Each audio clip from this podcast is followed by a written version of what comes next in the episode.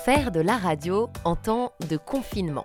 Témoigner, raconter ce que tu vois, ce que tu vis, faire entendre ta voix, communiquer avec les autres et puis laisser une trace de cette période si particulière qu'on traverse en ce moment.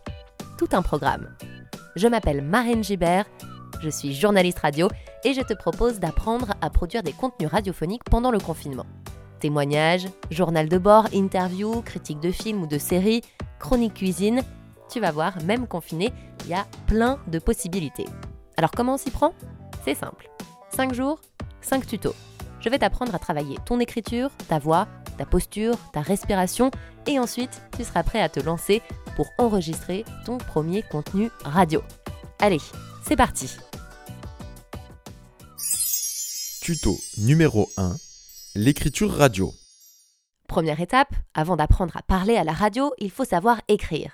Et oui, ça peut paraître bizarre, on a l'impression que la radio est le média de l'oral avant tout, mais en réalité, il n'y a pas de radio sans écriture.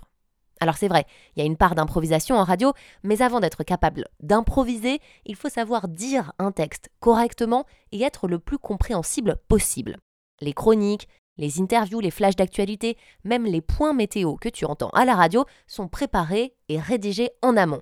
Et heureusement, sinon ce serait un festival de bafouilles et d'hésitation.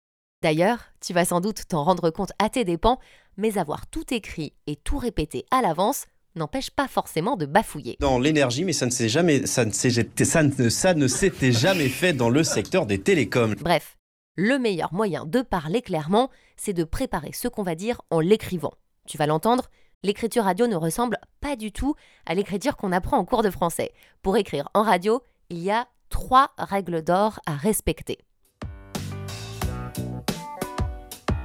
Première règle, écrire simplement. Une phrase égale une idée. Pas de phrase à rallonge. On préfère les phrases simples, sujet, verbe, complément. Par exemple, confinement, jour vingt, je décide d'accompagner mon père au supermarché.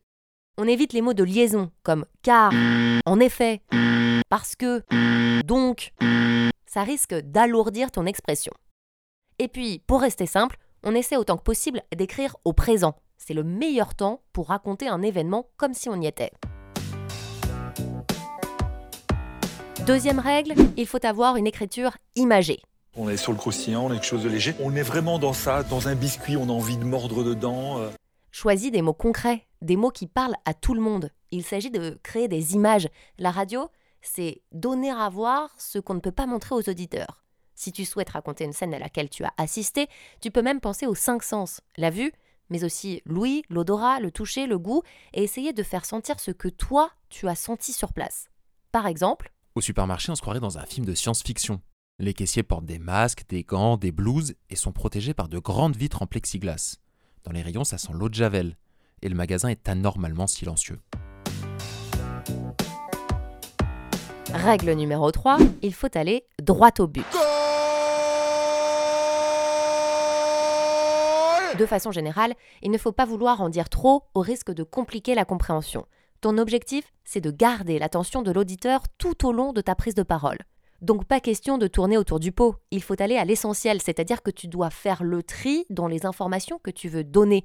Tu racontes en priorité ce qui est le plus fort, le plus drôle, le plus surprenant, bref, ce qui va retenir l'attention de ton auditeur. Et puis mon petit conseil bonus, c'est d'écrire avec un style qui te ressemble. Ton texte doit ressembler à la façon dont tu parles dans la vraie vie. C'est pas l'école qui nous a dicté nos codes, non, non. Ce n'est pas un texte destiné à être lu, mais destiné à être entendu.